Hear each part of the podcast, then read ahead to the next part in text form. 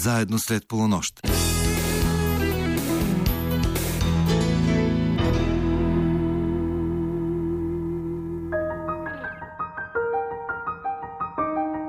Добра нощ, скъпи слушатели! Вие сте на вълните на програма Христо Ботев на Българското национално радио, където вече звучат встъпителните акорди на предаването Среднощен експрес. Екипът, който ще работи за вас в следващия час и половина, включва редакторът Ивайло Стефанов, музикалният редактор Тошо Йосифов и звукорежисьорът Владимир Тренчев. Аз се казвам Йордан Георгиев и съм щастлив да ви споделя, че основни гости в днешното предаване ще бъдат режисьорът Димитрис Георгиев и актьорите Йоанна Темелкова и Владимир Михайлов. С тях ще поговорим за съвместния им спектакъл Аз и ти преди ние, чиято премиера се състоя миналата седмица на 4 и 5 май в пространството на City Mark Art Center. Ще стане дума за основните теми в този спектакъл, за проектите на всеки един от тримата, които би трябвало да се появят на сцена или на екран до края на тази година, както и за това колко е трудно за независимите актьори да оцеляват в условията на българската арт сцена. Освен това ще ви срещнем с младата актриса Катрин Василева, с която ще ви представим един нов български филм, филмът Блок с режисьор Тодор Мацанов, в който самата Катрин прави своя дебют в пълнометражното кино. И днес в предаването ще звучат любими песни на нашите събеседници. Започваме с едно парче от рок-операта Jesus Christ Superstar, в сценичен вариант на която можете да гледате актьора Влади Михайлов в Пловдивската опера под режисурата на Веселка Кунчева. There he is. They're all asleep, the fools. Judas, must you betray me with a kiss? What's the buzz? Tell me what's happening. What's the buzz? Tell me what's happening. Oh, Tell me what's happening. Oh, what's the buzz? Tell me what's happening. Oh, what's the buzz? Tell me what's happening. What's the buzz? Tell me what's happening. What's the buzz? Tell me what's happening. Oh, hang on, Lord. We're gonna fight for you. Hang on, Lord. We're gonna fight for you. Hang on, Lord. Hang on, Lord. We're gonna fight for you. We're gonna fight for you. Put away your sword. Don't you know that it's all over? It was nice, but now it's gone. Why are you obsessed with fighting? Stick to fishing from now on. Tell me, Christ, how you feel tonight. Do you plan to put up a fight? Do you feel that you've had the break? What would you say were your big mistakes? Do you think that you may retire? If you think you would get much higher, How do you view your coming trial? have your men proved that all worthwhile? Come with us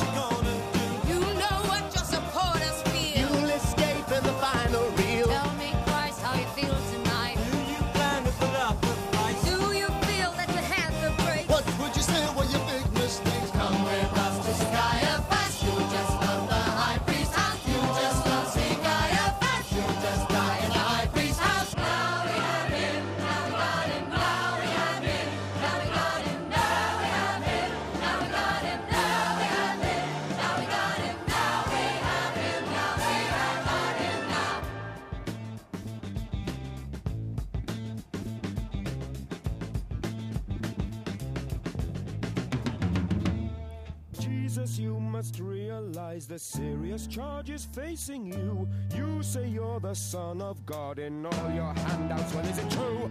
That's what you say. You say that I am. There you have it, gentlemen. What more evidence do we need? Judas, thank you for the victim. Still, while you see bleed. Now we have him.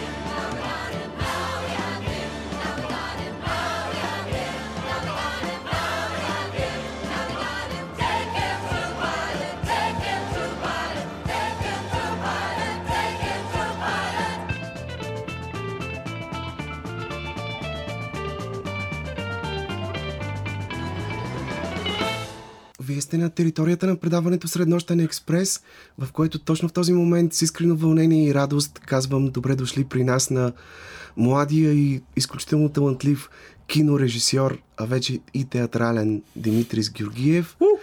Влади Михайлов, един комплексен артист, киноактьор, музикант, рок изпълнител, вече се изявява и на театрална сцена. Те са тук при нас, а имаме пряка телефонна връзка и с Йоанна Темелкова, една от най-лъчезарните и талантливи и нещо много важно, една от най-интелигентните актриси, едно момиче, което обича смислените каузи и им се посвещава с същата любов и дълбочина, с която пресъздава героините си на сцената и в киното.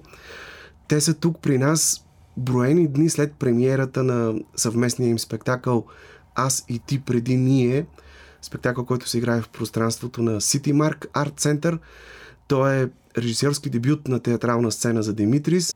Това е дебют и за Влади в театъра, тъй като до този момент той се изявяваше основно в мюзикали. А и за Йоанна това е своеобразно завръщане в храма на Мелпомена след близо две години, дори на Софийска сцена, може би повече, някъде Може би три три. години не се Може беше появявал. Така че здравейте, много ви благодаря, че сте тук и съм щастлив, че можем да говорим за това представление. Здравей, много, много ти благодаря за поканата и за прекрасните думи. Благодарим наистина. Ето и Йоана е във връзка с нас. А, това, Данчо, благодарим за поканата наистина много и за, наистина за прекрасния увод. Е дебют и за Светлю Томов, автора Да, на пиесата. важно е да кажем, че автор на пиесата е Светлио Томов и че той е написал този текст специално за Йоанна и Влади. Затова разкажете в началото как всъщност се случиха нещата в този процес. По класическия начин ли започна всичко, когато обикновено режисьорът избира актьорите и ги кани да... По, тотално по некласически начин мисля, че като цяло вървяхме, така че може пък Йоанна да почне, защото в крайна сметка тя събра така целия екип. Ами, то не, не е точно така, а, защото всъщност тази идея за спектакъл с мен и с Владо, самата идея се зароди, може би, преди Влада поправи ме, ако греша две години. Или може би година. Или, или по-малко, но да, преди... Не, със може би... сигурност има година. Година има, да.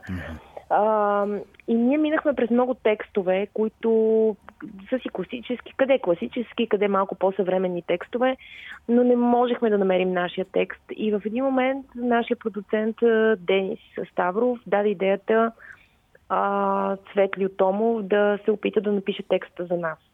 И всъщност така се роди този текст. След като той вече беше готов с този текст, а, следваше нелеката задача да намерим режисьор. А, и някакси самият текст изискваше режисьор, който се занимава с него, да бъде извън стереотипите, в, разбира се, най-добрия смисъл на тази дума. А, и аз е, един ден случайно разглеждах Инстаграм и изведнъж попадам на профила на Димитри с някаква негова публикация. А, съответно с него се бях запознала може би два месеца по-рано. Преди това не го познавах. По повод един подкаст, го, имах разговор с него, страшно много го харесах като човек. И в момента, в който ми излезе а, публикацията на Димитри, си казах, а, ми защо да не опитаме с него? и съм безкрайно, безкрайно щастлива и благодарна за това, че първо той се съгласи, второ, че успяхме да се сработим и че случи се някаква а, химия, без която този спектакъл нямаше да го има със сигурност. А как се стигна до идеята да бъде написана пиеса специално за вас двамата? Има ли в нея включени ваши реални биографични моменти? И всъщност водил ли е автора разговори с вас преди началото на процеса, за да може да ви опознае по-добре, да така, опознае характерите ви, емоционалните ви светове, за да може след това да присътвори тези ваши разкази в художествения текст, който е написал? Ами, да, имахме разговор с Светлю, когато той вече беше понахвърлял а, част от текста и, и искаше да разбере как го усещаме, какви посоки поражда той в нас. И така, имахме един брейнсторминг, в който се родиха още две-три неща. И Светлио наистина ги, е, ги довърши в е, един безкомпромисен стил на човек, който ни познава от детските години. а, не знам как успя. То, то е много интересно с авторите, как те наистина и явно наистина е, така и пишат си домашното и а, наистина Светло знаеш, зна, знае очевидно много неща за нас. Той до, според мен, и усета му И всъщност. Абсолютно, да. Това мисля, че много му помогна да влезе отвъд дори вашите характери и той за това вече стана повече. Да, На да. смисъл, А бе. той, да. може би е добре да кажете няколко думи за него, тъй като предполагам, че името му все още е малко познато за нашите слушатели. Това Абсолютно, всъщност първата абсолютно. пиеса ли? Това не му е първата пиеса, това му е първата самостоятелна пиеса. Той до момента пише основно, главно с а, жена си Здрава Каменова, която съм сигурна, че слушателите познават много добре. И с нейните актьорски изяви, и тя и като драматург, и въобще на много полета се изявява, но това е първата самостоятелна пиеса на Светло. Да. Иначе Светло е познат като сценарист, като преподавател, като психолог. А, и наистина прекрасен, прекрасен текст. Аз искам да се върна на избора на а, Димитрис като режисьор, защото за мен беше много, много интересно как а, след дълго търсене на режисьор, а, Йоана а, в един момент каза, в- написа в чата на- в групата ни, а, вижте този човек, и изпрати е, неща на Димитри с негови е, филми, е, клипове. И първото нещо обаче беше нейното подкаст интервю с, с Димитрис, което аз, аз в този момент нямах време да изгледам всичко, пуснах си подкаста с Димитрис и така се забавлявах и така се изкефих и така се изкъртих, че просто след това, преди да, преди да изляза по задачи, казах, това е човека, после ще гледам нещата. Това дори не го знаех цялото. Димитрис, на теб факт. Колко трудно ти беше като дебютант в театъра да накараш актьорите да ти повярват и да ти се доверят, така, за да ги поведеш в желаната Ами- от теб посока. Изненадващо, в смисъл, аз очаквах съпротива, може би бях подготвен заради колеги и режисьори, които познавам и от разкази, нали, да, за процеси и така нататък. И бях подготвен за всичко, но всъщност беше един много лек, приятен и а, така колаборативен процес. Защото и аз разчитах много на тях, знаех, че едновременно с това непрекъснато трябва да съм 100% за тях и въобще не съм усетил всъщност някаква трудност или каквото и да е. Сега, разбира се, имахме си своите предпремиерни моменти, но то, това също е нещо съвсем нормално, до което дори не стигнахме до нещо отново а, по-крайно, от каквото аз съм предвиждал. Дори не аз съм- стигнахме до бой. Да, аз съм доста Да. крайен човек и особено в такъв нали, тип, аз много се притеснявах в началото. А, всъщност всичко мина така доста м- м- съмнително приятно. Между другото, Димитри, трябва да ме поздравиш. Фактум, не за друго. А защото аз самата не си давах сметка, че а, нали, в, а, след всеобщото желание да излезем извън стереотипа, извън а, нали, традиционното, р- как, да кажа, не искам да звуча, нали, а, никой не искам да се обижда, но как, втори път го как да го кажа вече. правилно. Съмнително стана. традиционната режисура, така. И не си давах сметка, че всъщност а, а, Владо не е обременен. А, а единственият човек, да, ти също не си обременен. И единственият човек, който беше обременен, това съм аз. И аз а, водех жестоки борби със себе си, защото имаше а, но, много репетиции, а, след които си тръгвах и си казах, ма до сега никога не сме го правили така. така е. Имаше, но аз някакси се чувствах спокоен, защото няма задача, която да съм ви дал и вие да не сте изпълнили, дори нали, след някакво време. А, всичко беше окей. Okay. Аз бях спокоен. Изненадващо. За мен никога не ми се е случва това в киното, просто толкова леко да върви, може би само в последния проект, по който работих. И, и за мен това беше така доста изненадващо. Много се... За мен също, трябва да кажа наистина. Действието в пиесата се развива в магазин за шапки. Това ми е интересно, как се е стигнало тази идея. Аз в хода на спектакъла, докато го гледах, се сетих, че преди доста години бях чел един роман, мисля, че беше френски, но не си спомням заглавието му, нито името на автора, но там един от героите беше продавач на шапки и обясняваше един свой приятел, казваше, аз повече от 20 години работя тук, толкова много жени са минали през този магазин и обикновено винаги така идваха с свои приятелки, за да се консултират с тях, за да чуят тяхното мнение, как им стои една или друга шапка. И каза, за тези 20 години нито веднъж не чух поне една жена да даде правилния съвет на приятелката си. дали от завист, дали от нещо друго. Или им казваше, че изглеждат много красиво, а той изобщо не беше така. Или обратното, когато изглеждаха добре, им казаха, че това не е твоята шапка. Така, а, в случая тук героят на Влади е продавач на шапки, а героинята на Йоанна е единственият, но пък редовен купувач в този магазин. Точно така. Ами тази идея е на, на Светлио. А, тя беше там от самото начало на неговия текст. А, имаше друго работно заглавие в началото. То беше свързано с шапките, си спомням. Шапка за двама. казва. шапка за двама, да. И а, така че това си е негова идея, която е много добра рамка и тя ни постави в едно интересно пространство, смятам. да, От така което Димитрис ни извади. Да, реално да. Аз всъщност много се бунтувах с това пространство. Още когато прочетох пиесата, много ме изненада пространството, в което се развива действието и въобще по никакъв начин не събуждаше нещо визуално, а, така интересно и приятно, красиво, галещо окото художествено решение. И за това просто реших да махна всичко. Да махна цялата предметност въобще на спектакъла и някакси вече да се фокусираме в нещо отвъд това. Защото... А... Но пък всъщност във вашето решение ролята на шапките, на колекцията от шапки, играят зрителите. Точно Нали така, да. Да, това ми беше нещо така. Ми хрумна една вечер. Мисля, че точно с Мари и Росен нещо си говорихме. И ми хрумна и той каза, да, супер, ето го. И то от това вече то потече всичко. Мисля, че някак си. Вече то имаше нещо генерално, около което вече можехме да разположим целия доста мизансцен, който бяхме изградили, който дори накрая почнахме да чистим. И защото спектакълът така се заиграва доста с публиката. Има един епизод, в който Йоанна иронично насърчава зрителите да започнат да аплодират героя на Влади. Така, до голяма степен е отворен, комуникативен с хората. Още повече, че вие, доколкото знам, имате идея да пътувате и да го показвате на различни сцени.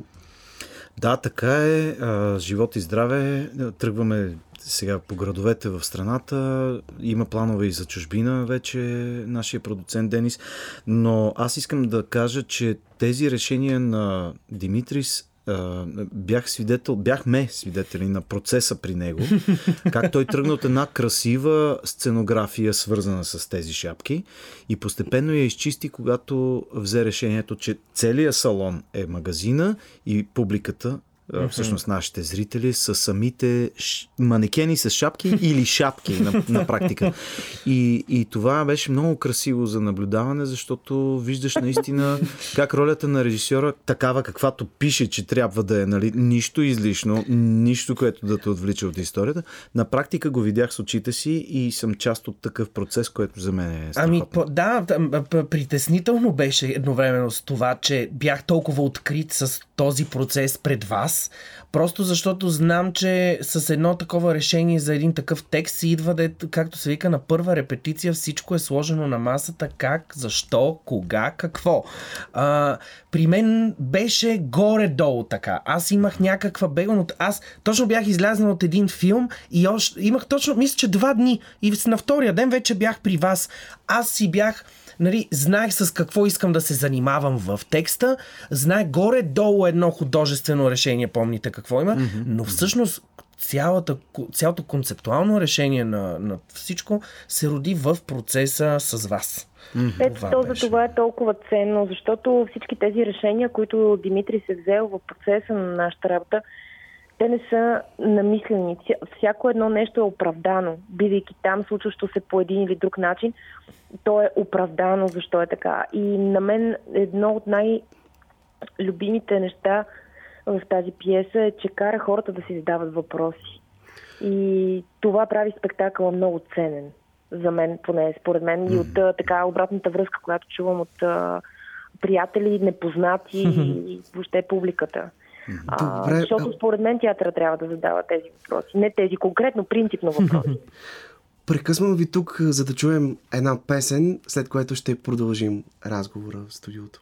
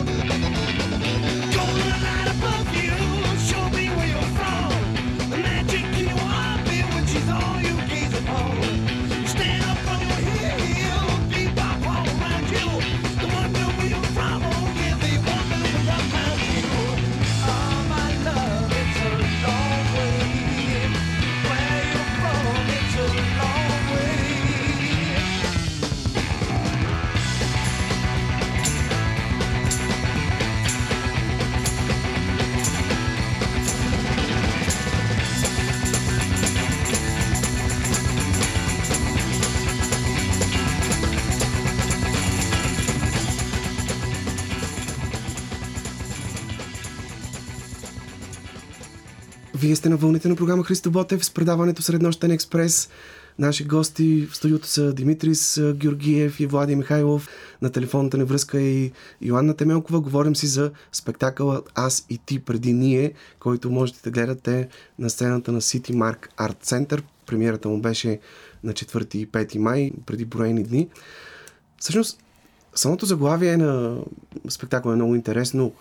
Колко е важно, за да може една връзка да бъде хармонична, пълноценна, истинска, колко е важно какъв живот са имали двамата партньори преди това, преди да се срещнат? Или е възможно връзката да бъде такава, независимо от техните минали срещи, миналия им опит, миналия им начин на живот? Ами тук или аз мога да разсъждавам така по-философски и така, а докато вие може по от реалния живот да ми кажете нещо. Можем. Слушаме те, слушаме те. Интересно е поглед отстрани, пък после ние ще си кажем. А, а не, това не го очаквах. А, добре. Йо, ти си тогава. А, така, хубава работа. Не искам да чуя философските разсъждения с Димитър. Добре, аз ще започна с моите тогава, не философски, както винаги.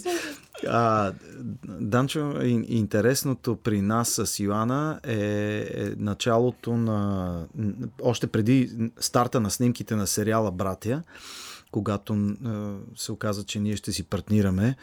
А, още преди старта на тези снимки, първият човек, който ме поздрави, понеже аз бях последния каснат в основна роля в този сериал, първият човек, който ме поздрави, беше Йоана Темелкова. Без да се познаваме, никога не сме се запознавали. Просто получих едно съобщение от нея. Много се радвам, че ще работим заедно. Викам, ти пък, що се радваш? Откъде ме познаваш? Но, но беше изключи...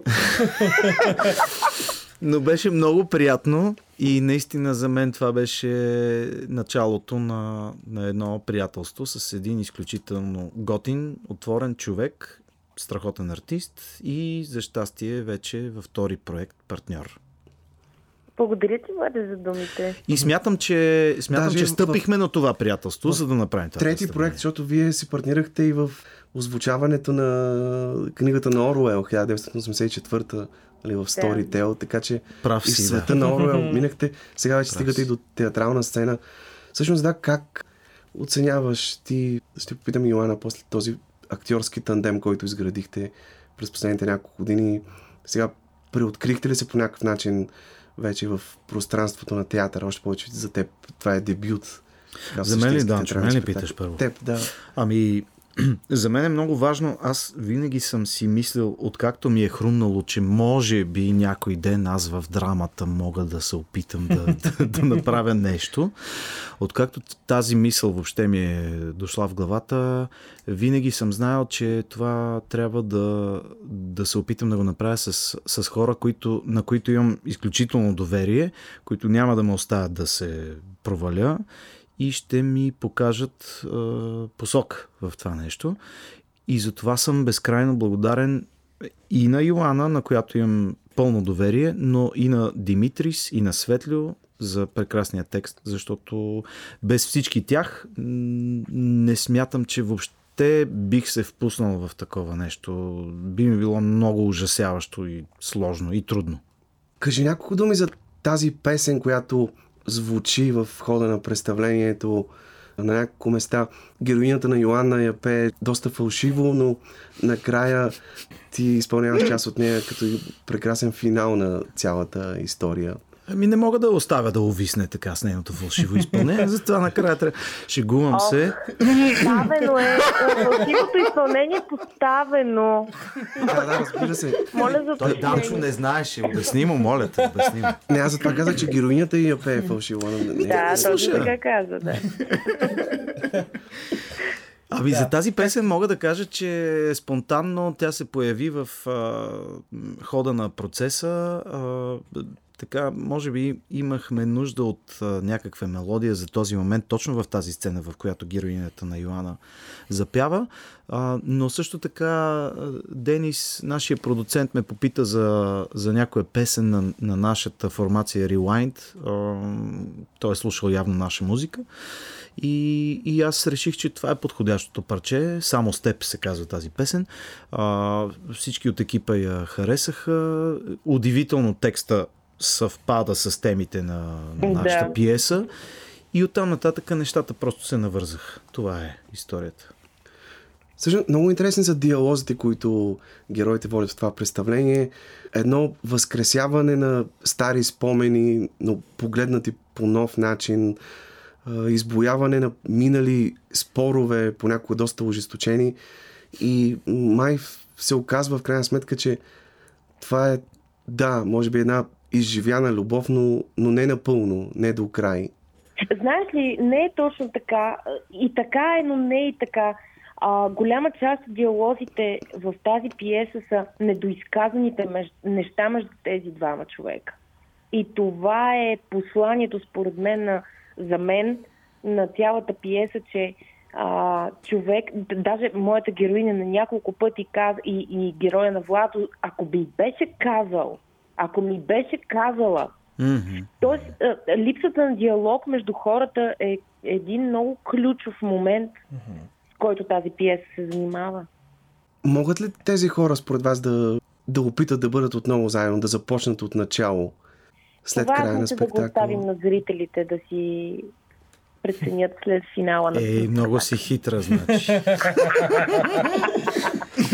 Еми да, то в крайна сметка пък това е именно и финала.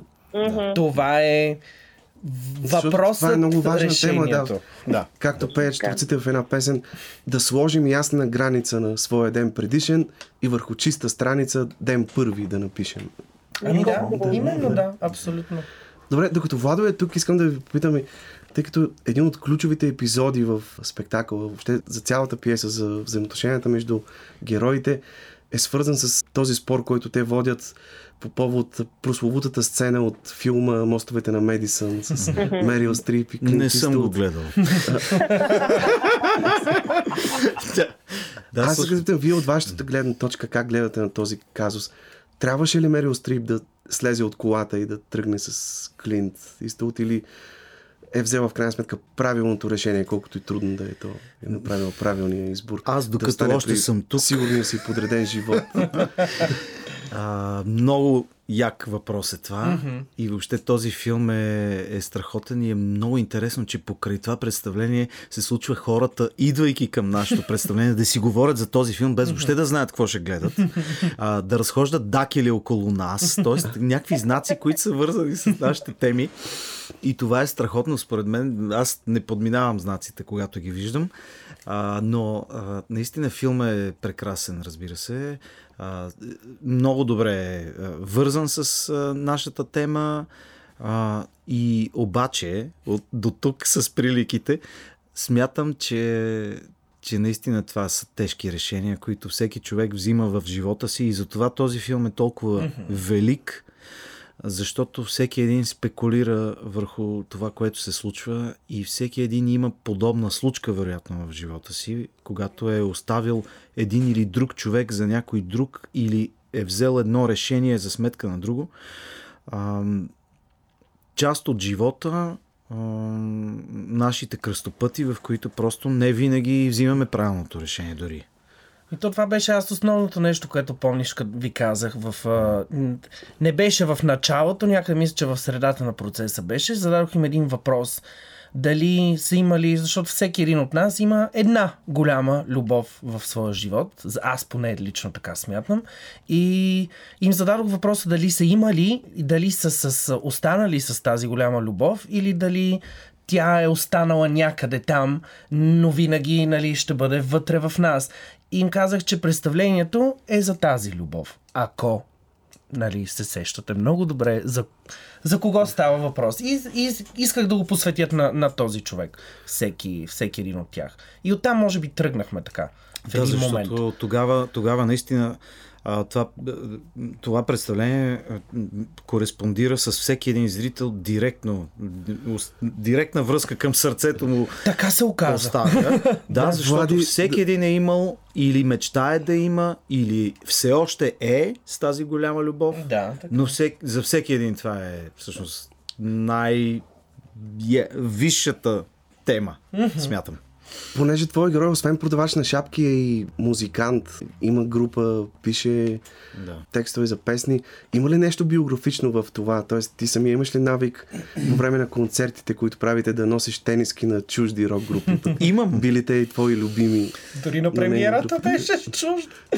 Да, абсолютно. Даже на едната премиера бях с тениска на Кобейн, на която пишеше Кобейн. Както се изпоменава той в нашето представление, в нашата пиеса става въпрос не за Кърт Кобейн и за Нирвана просто, за Кобейн. Нали? И много се смяха и Димитри си и Йоана, като видяха тази. Добре, сега ще чуем още една песен. Влади трябва да тръгва, тъй като е много ангажиран, има и следващ ангажимент, докато ние ще продължим още няколко минути разговора с Димитрис и Йоанна. Благодаря ти, Данчо.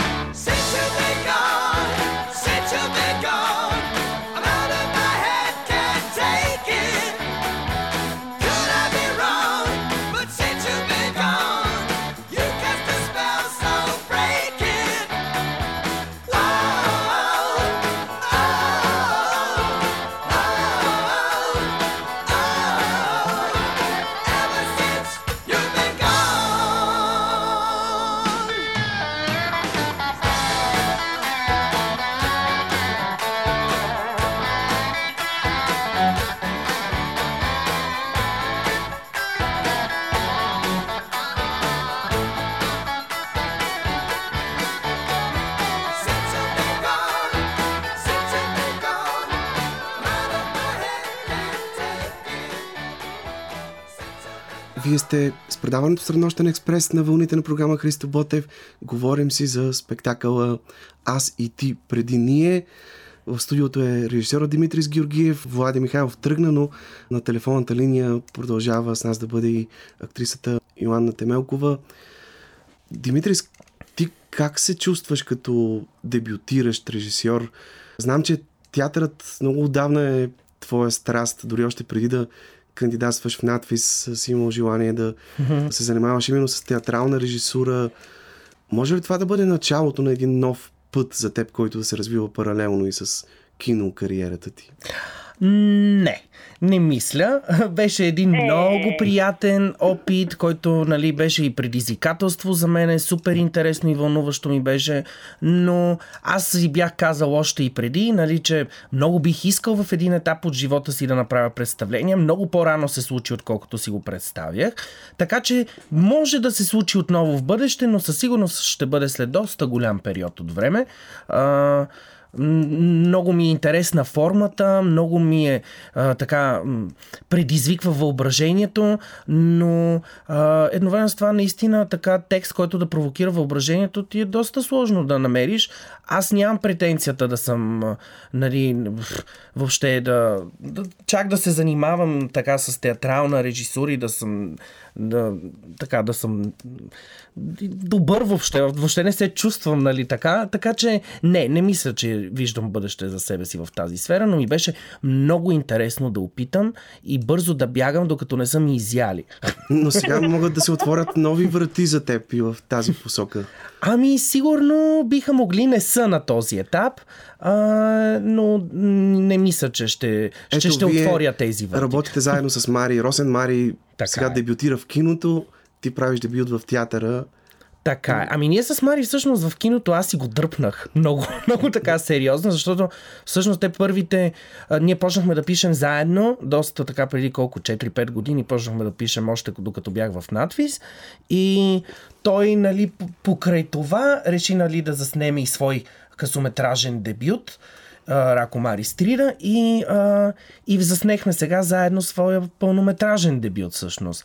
А, така че а, Мари няма да ме дръпне в театъра, той е заедно с мен през цялото време. Аз го дърпам в киното, но той много, много го влече това. Той е много добър в това. Така че се надявам той да има много повече надежда и бъдеще в киното, отколкото аз в театъра. Ама виж извода къде е. Извинявам се, че вмествам в този а, разговор, който, който няма място.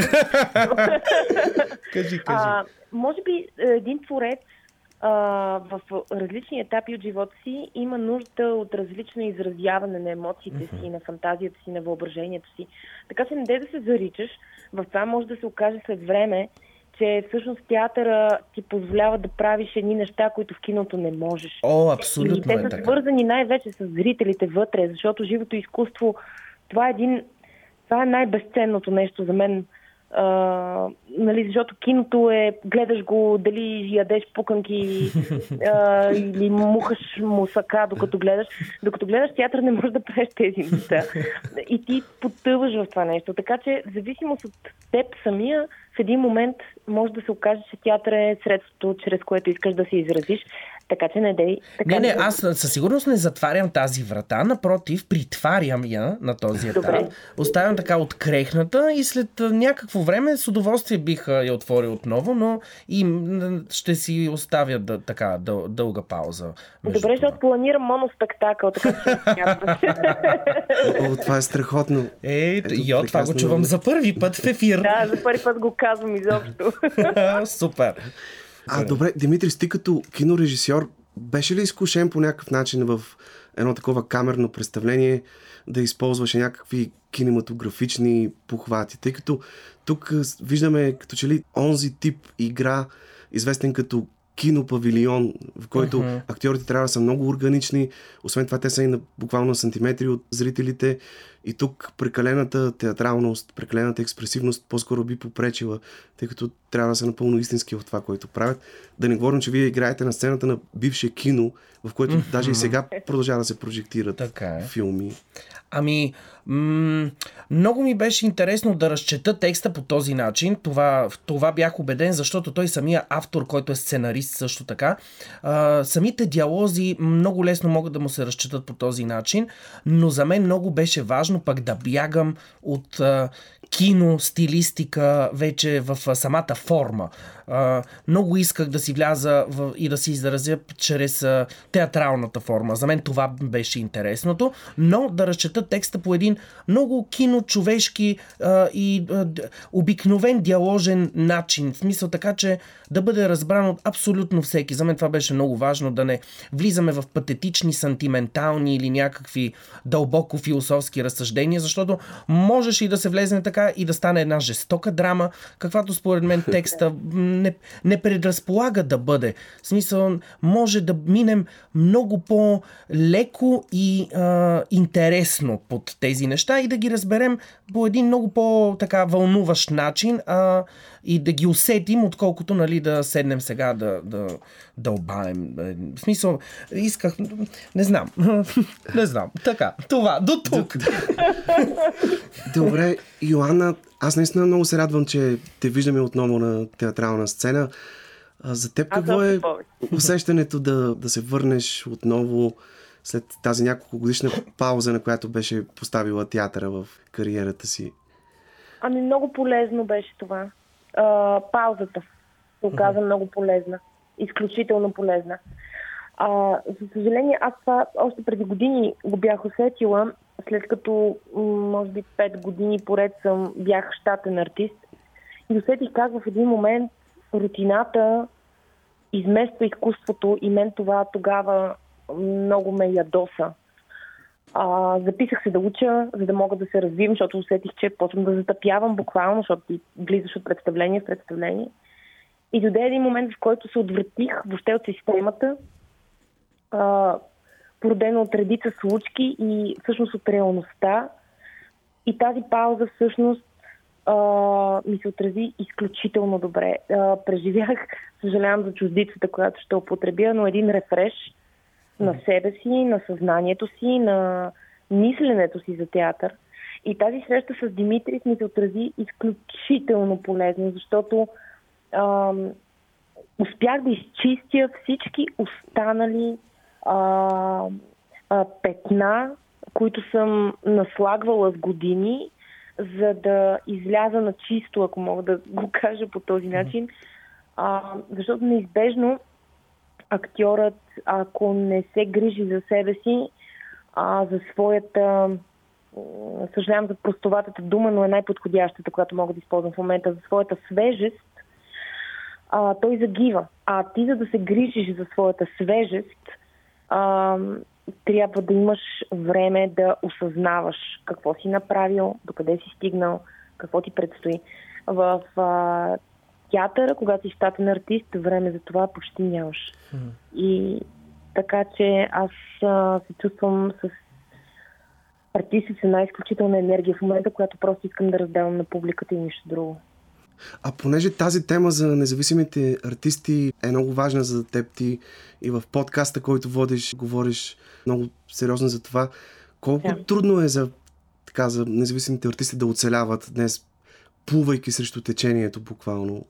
Ами много е трудно, но това е най-ценното, защото трудността предиз... те предизвиква по всякакъв начин и това те надгражда. Ти се надграждаш като артист, по-безценно нещо няма.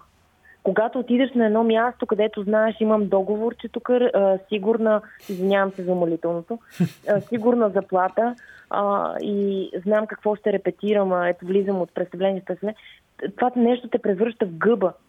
Мисля, ти доко... пълни се, пълни се, пълни се, растеш, ама то растеш по едни други параметри.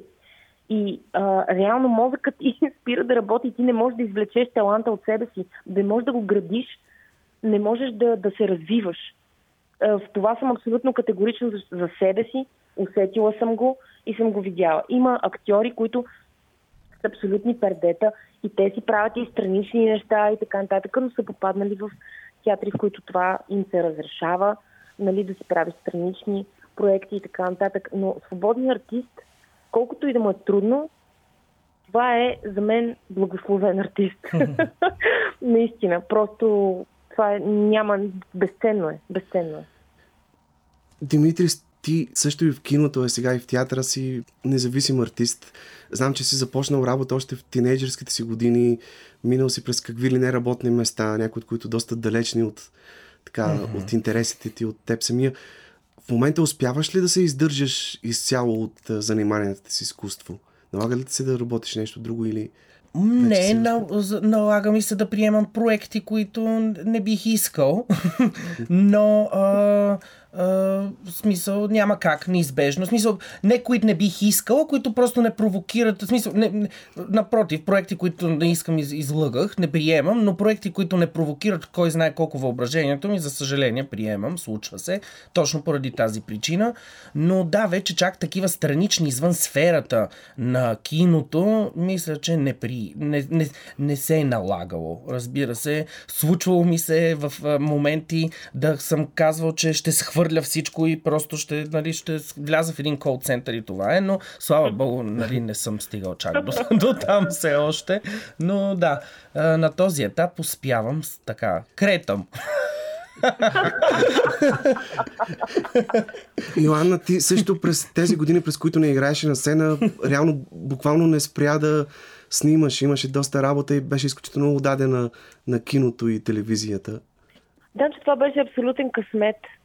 А, и благодаря на Господ, както и моята героиня пиеста казва такова нещо. а, абсолютен късмет беше това за мен.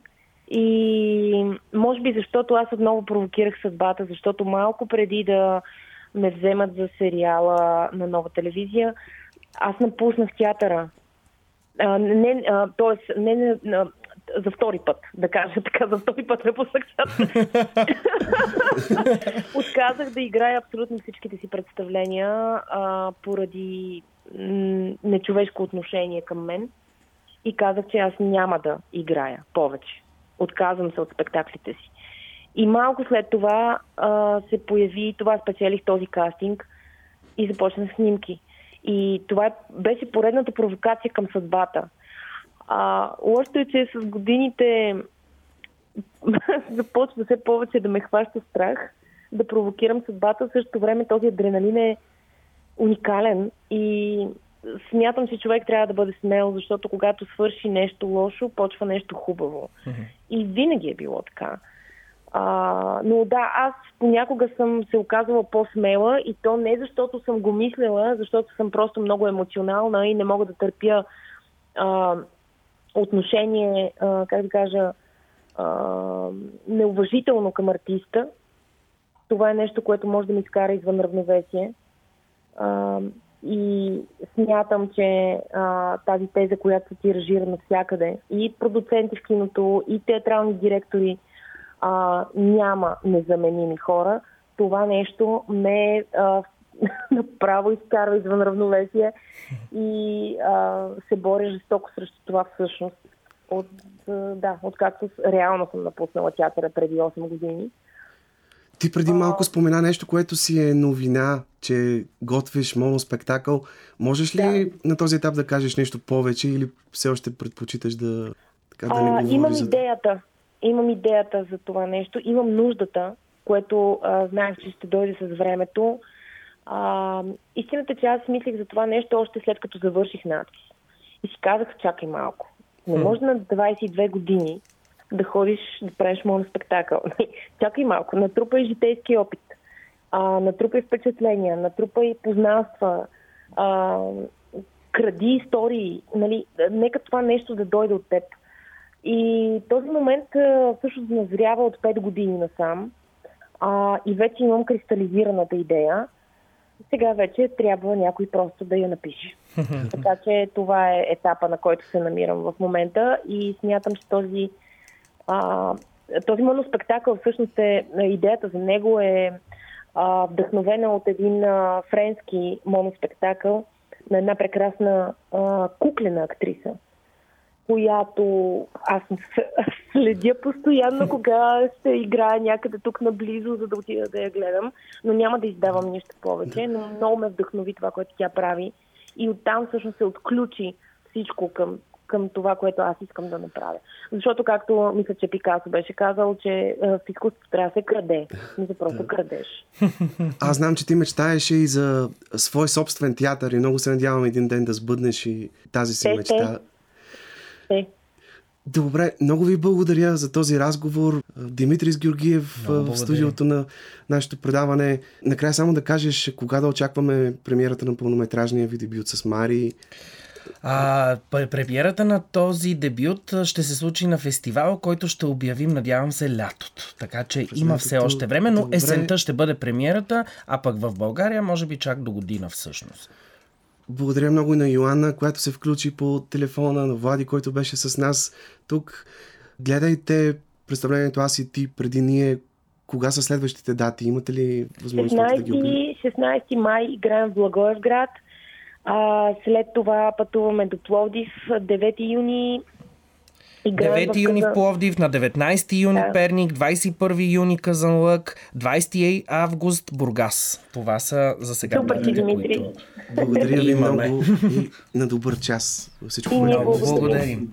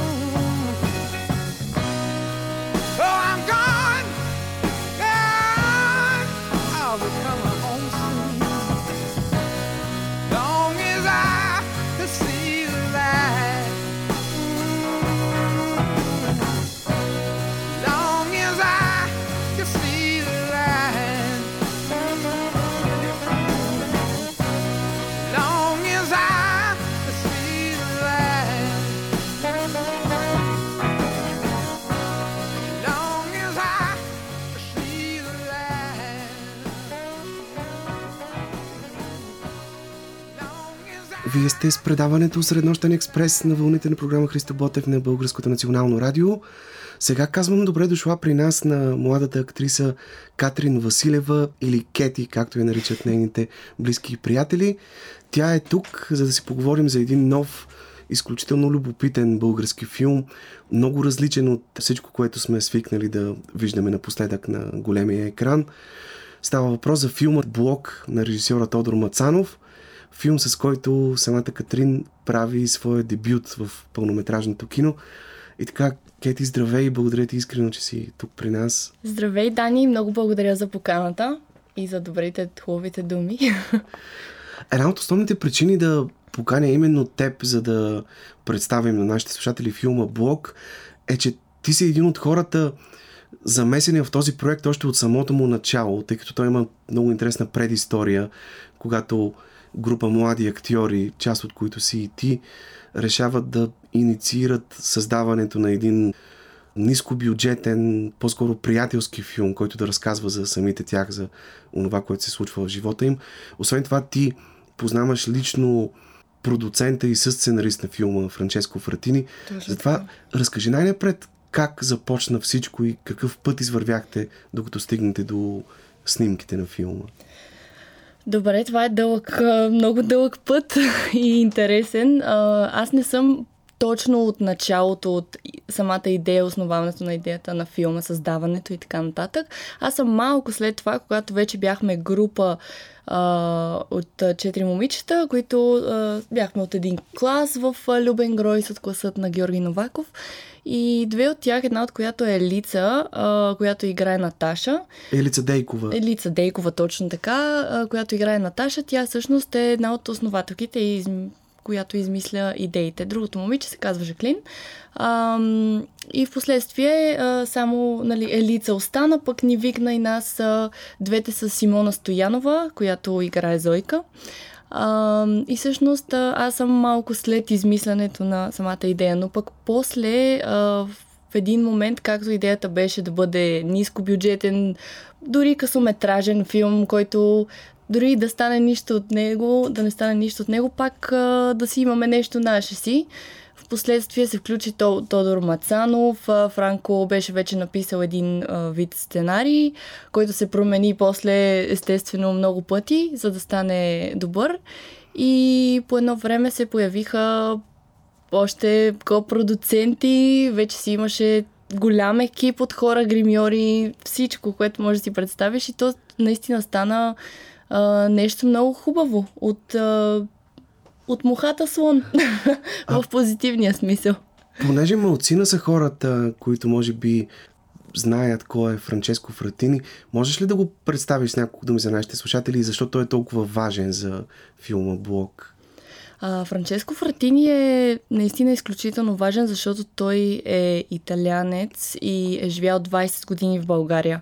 И е решил да остане в България и да даде шанс а, на българските на, българ... на хората като цяло в България, за да може да работи с тях.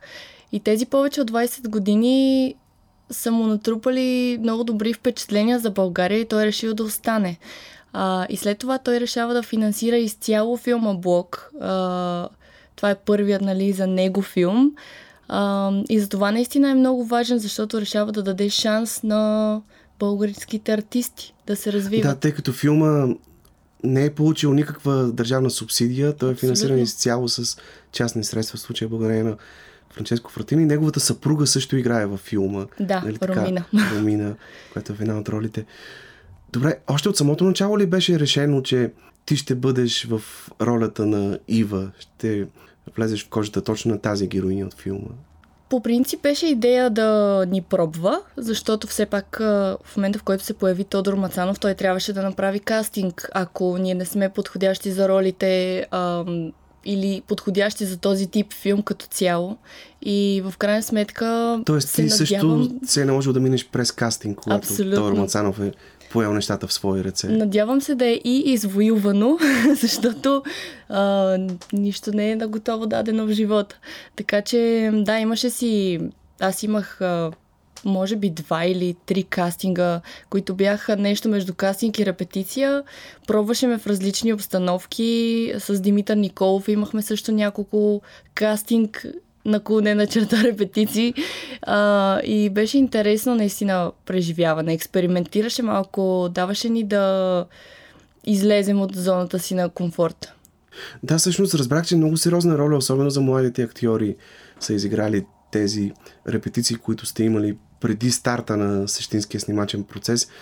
Какво по-конкретно представляваха те, тъй като това е нещо, което рядко се случва в киното, а и режисьорът сподели, че именно там ти не само, че си успява да отстоиш ролята си, но и да я развиеш в много голяма степен. А, да, а, благодаря на Тодор за тези думи. а, наистина беше интензивно по време на снимки. Филма беше заснет за доста малко време, за около 14 дни. И ние нямахме време на терен да репетираме. Минавахме някакви неща, чисто ситуационно, чисто за атмосферата, за да се почувстваме в самите, в кожата на нашите герои. Но всичко преди това беше репетирано няколко пъти задължително, защото нямахме наистина време. Всъщност, филмът Блок представлява мозайка от няколко различни истории, които се развиват паралелно. Един лично на мен много любим кинопохват. Помним го от филми като Магнолия на Томас Пол Андерсън, последните филми на Стефан Командарев, Посоки в кръг също са такива. Интересното тук е, че всички истории се случват в рамките на един ден в един 20-етажен жилищен блок в различни негови апартаменти и в така стълбищното му пространство, като на финала всички персонажи се събират заедно на едно сюрреалистично парти, ако може така да наречем. И всичко това се случва по време на локдауна заради пандемията от коронавирус. Какви бяха първите ти реакции, когато успя да изгледаш вече целия филм и да проследиш разгърнати всички тези истории, тъй като предполагам, че по време на снимките си била фокусирана основно върху вашата сюжетна линия. Да, абсолютно. Пък и ние по време на снимки бяхме само в затвореният си кръг на нашата си история, защото а, нямаме толкова много общи сцени с другите. Тоест всеки си е бил отделни а, 3-4 дни снимки само в неговата си история. Така че беше много интересно и аз наистина бях впечатлена и бях много приятно изненадана, защото просто виждам как мечтата ми се сбъдва и хората реагират позитивно на това. В този филм ти имаш щастието да си партнираш с актьора Митко Николов, който така, въпреки че все още е млад, но вече натрупа сериозен опит в киното. Как се получи химията помежду ви? Вие имате така и интимни сцени, а и филмът проследява линията на една постепенно зараждаща се любов между персонажите ви. Да, абсолютно. Ами, той много ми помагаше на терен и на репетиции. А, бяхме и двамата отворени към а, нашите персонажи. Потапихме се наистина на 100%. И когато хората са професионалисти, а, нещата се получават много добре. И аз съм много благодарна, че бях с него, защото той е доста по-опитен актьор от мен и успя да ме разчупи. Надявам се и аз него. А, в един момент просто си кликнахме. Да, тъй като за теб това е дебют в пълнометражното кино, успя ли така да те провокира, Митко, да се чувстваш по-спокойна и уверена в общите ви сцени? Като човек аз не бях спокойна със сигурност. Първия ден особено наистина бях страшно притеснена, а, но в последствие започнах да се успокоявам от а, самата себе си. Виждах, че м- няма много критични неща, които съм направила или нещо такова. Просто виждах и в очите на Тодор, който ми беше а, водещия в целия снимачен ден и целия снимачен период. Така че ако той, виждам, че той е доволен, аз бях спокойна. Митко със сигурност ми помогна, но Тодор най-вече ми помогна да се отпусна, както и целият екип. Просто се бяха невероятни, наистина. Всъщност тук стигаме и до още една важна причина, поради която исках да поканя именно теб, тъй като линията на вашата любовна история с Митко Николов или по-точно на персонажите ви Ива и Виктор, се явява нещо като рамка на филма. С нея започва и завършва киноразказа и реално Ива, твоята героиня, има допирани точки с всеки един от останалите персонажи по много интересен начин през сънищата и нещо, за което ще поговорим след малко, но първо, беше ли писана тази роля специално за теб? И има ли в нея вплетени твои реални биографични моменти, макар и след това те да са били претопени в фикцията на сюжетния разказ? В интерес на истината, първия вариант на моята героиня Ива и нейната история беше коренно различен. Не беше рамка, а беше си отделна история, която си се развива и си приключва както всички останали. Впоследствие се разви а, да бъде рамка и не сме говорили никога с Франко на такава тема, но в последствие виждам колко много прилики аз имам с Ива.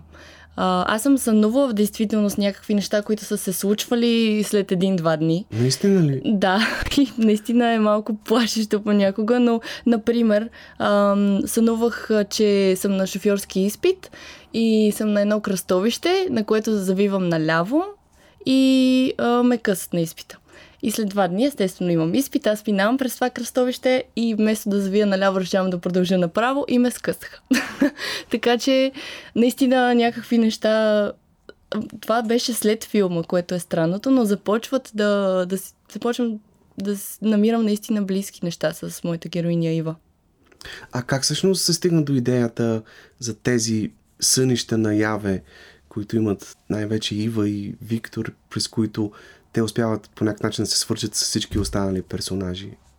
Ами това си беше вече част от сценария и идеята беше да покажем на хората, че чрез сънищата можеш много красиво да избягаш от действителността. А вярваш ли наистина, че ние можем да режисираме в мислите си живота си, съдбата си, нещата, които не се случват?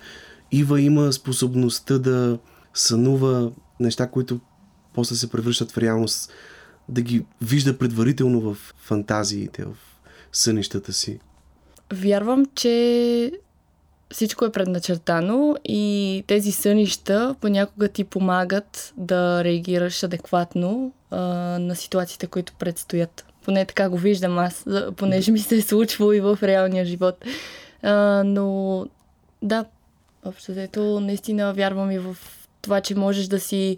А, има една такава дума манифестация, а, че можеш да предизвикаш а, някакви неща да ти се случат. Чела съм и книгата Подсъзнанието може всичко и наистина е така. А, жестока книга. Просто силата на съзнанието на човек е огромна. Тук всъщност сякаш се материализират най-дълбоките подсъзнателни страхове на героинята или пък онова най-съкровенното, за което мечтаем. Именно Да. тези са нещата, които тя сънува и които някакси успява да предвиди какво ще се случи. Да, а, има го и това и съм сигурна, че Ива не е искала да сънува точно това. Добре, сега ще чуем една песен по избор на Катрин, която е нашия гост. Любимата ви песен в изпълнение на Рианна, след което ще продължим разговора с нея в студиото.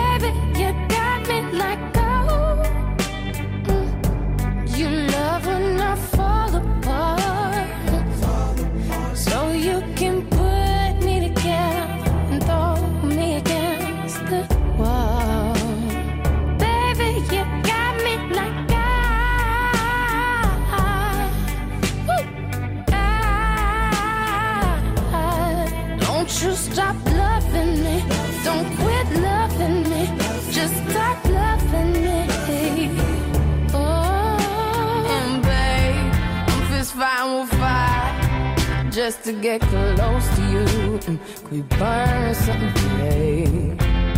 And I'll run for miles just to get a taste.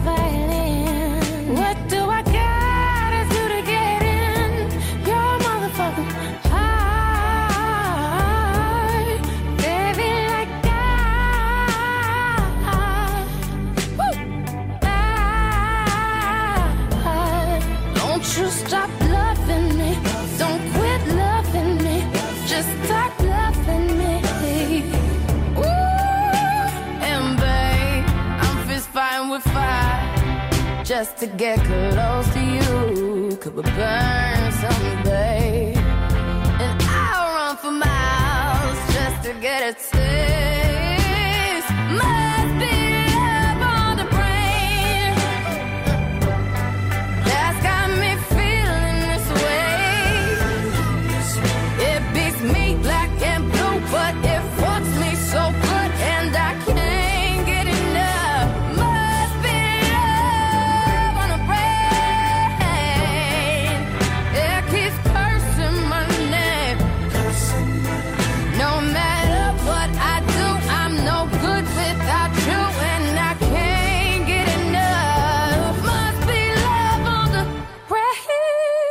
Вие сте на вълните на програма Христо Ботев с предаването Среднощен експрес. Говорим си с младата актриса Катрин Василева за филма Блок на режисера Тодор Мацанов, в който тя изпълнява една от основните роли и за нея това е дебют в пълнометражното кино. В този филм, както вече стана ясно, тя се партнира с актьора Митко Николов. Всъщност, неговият герой Виктор е диджей, който организира нелегални партита в подземията на различни жилищни блокове или вирус партита, както ги наричат младите хора. Именно на едно такова парти те се запознават с Ива и още след първата нощ, която прекарват заедно, той е, казва, че иска да има деца от нея и да живее дълго време именно с това момиче. Възможно ли е според теб да се случи такава история в реалния живот? Тоест, срещаш някого за първи път и решаваш, че искаш да прекараш живота си с него. Със сигурност искам да кажа преди това, че и, и Ива, и Виктор, това за тях е нещо като шамар от съдбата и момент на осъзнаване, а, че вече не, не трябва да живеят живота си по както са го живяли преди, а трябва да променят нещо към по-добро. А, аз съм сигурна, а, че това се случва, че когато срещнеш правилния човек, ти си сигурен, че той е за теб а, или тя. И и съм силно вярвам в любовта и от пръв поглед и в любовта като цяло тя движи целия свят. Тя може да ти преобърне цялото мислене, може да те накара да станеш съвсем различен човек. Аз какво всъщност тази среща според теб променя живота на Ива? Как виждаш тяхното бъдеще от там нататък? Тъй като има един момент, в който тя се колебае дали може да се довери на един човек, който живее буквално на ръба и в всеки един следващ момент може да бъде арестуван, както и се случва всъщност в филма. Той със сигурност и показва, че тя може да разчита на него, защото тя му прави, може би му поставя поне две изпитания, които виждаме ние във филма.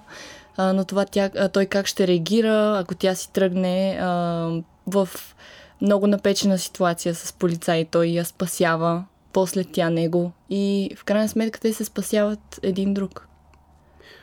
Ти самата как тълкуваш финала на филма с този сън на Виктор, който е в затвора, но сякаш вижда как след време двамата продължават да бъдат заедно и дори вече имат и пораснали деца. Да, това по принцип е много красиво и наистина края има една красота и после реалност.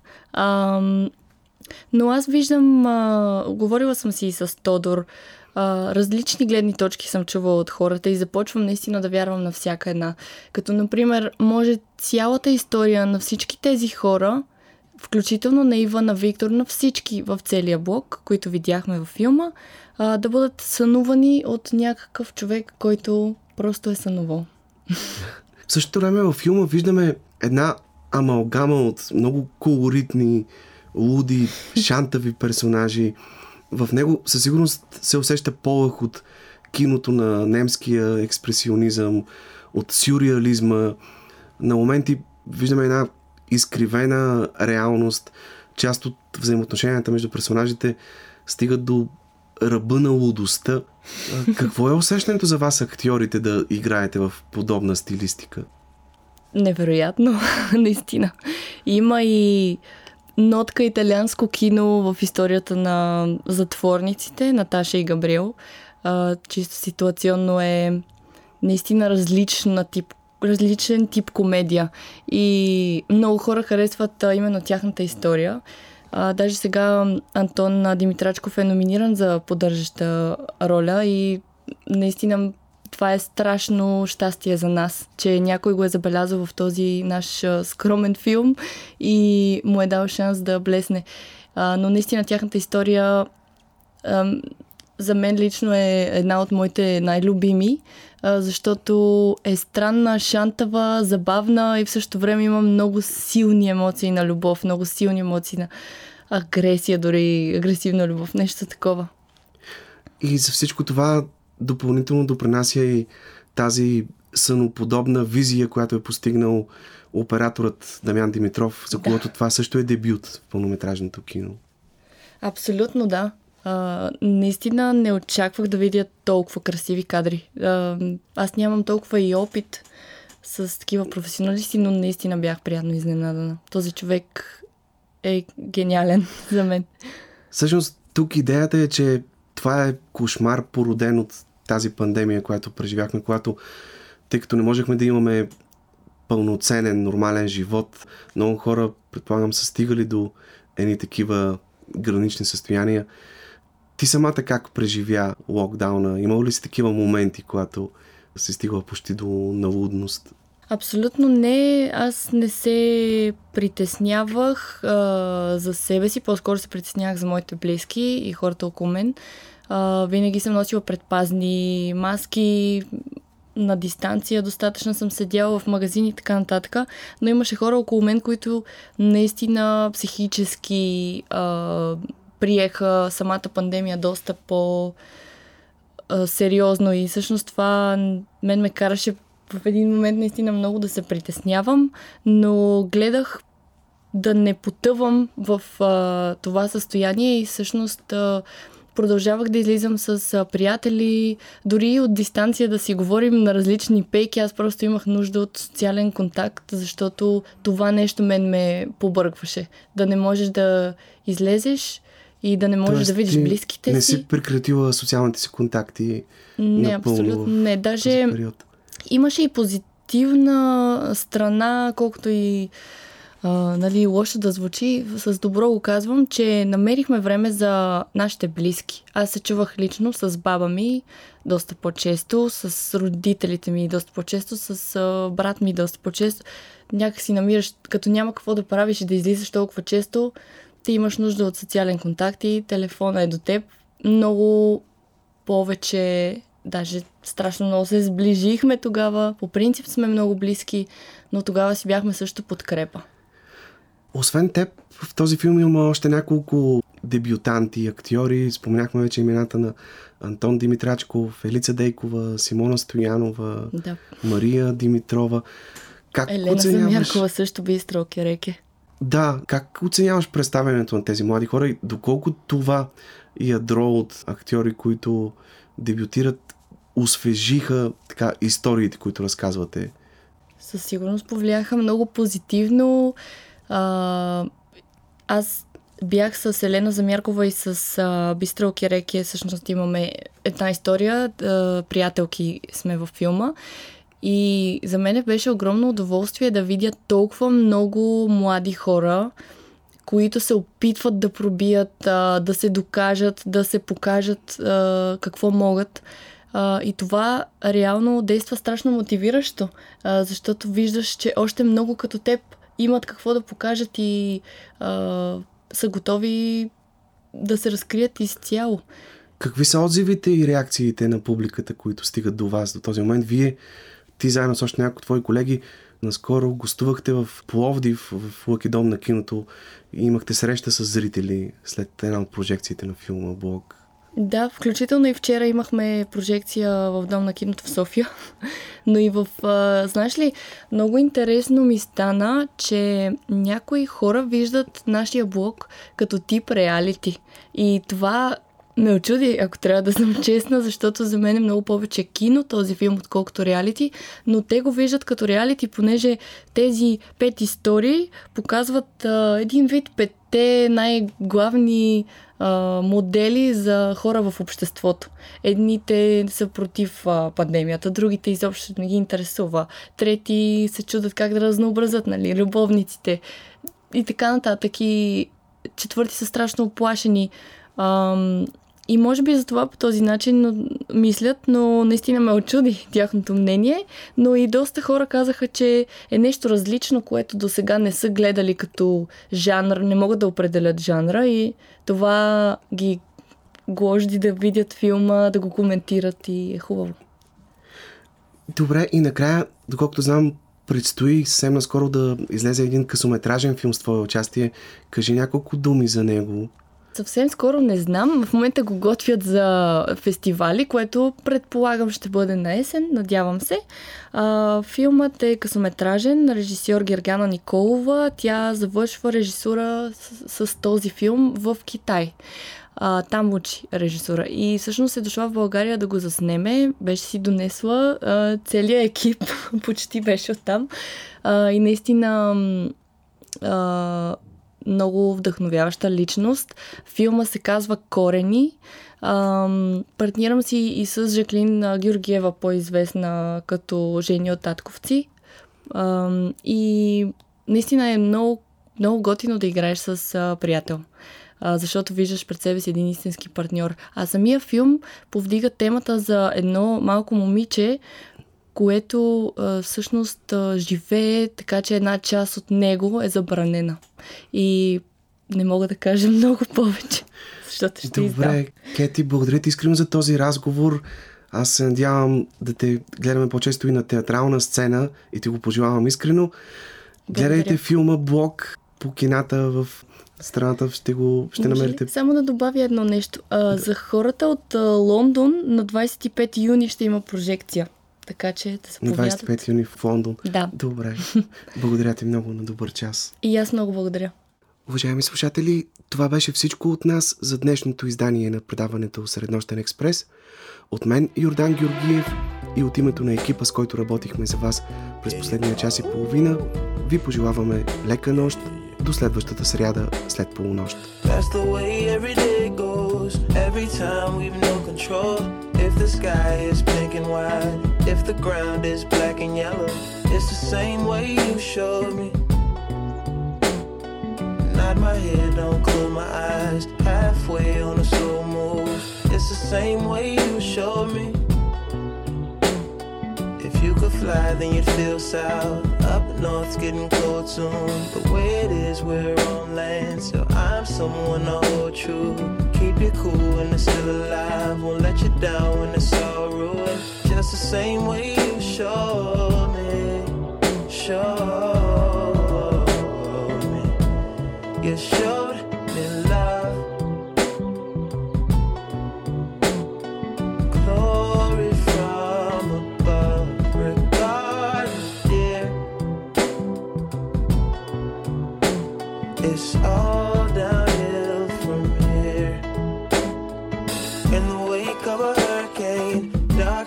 Of a summer shade.